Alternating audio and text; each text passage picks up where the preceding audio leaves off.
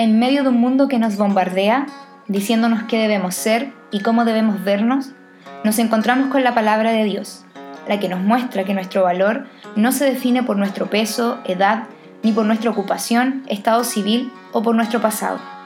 Bienvenidas al podcast de FIDE. Aquí encontrarás un espacio en donde las mujeres adultas y jóvenes pueden venir tal y como son a aprender de la palabra de Dios y tener compañerismo. Ven a aprender junto a nosotras el diseño de Dios, dejándote equipar e inspirar por su palabra.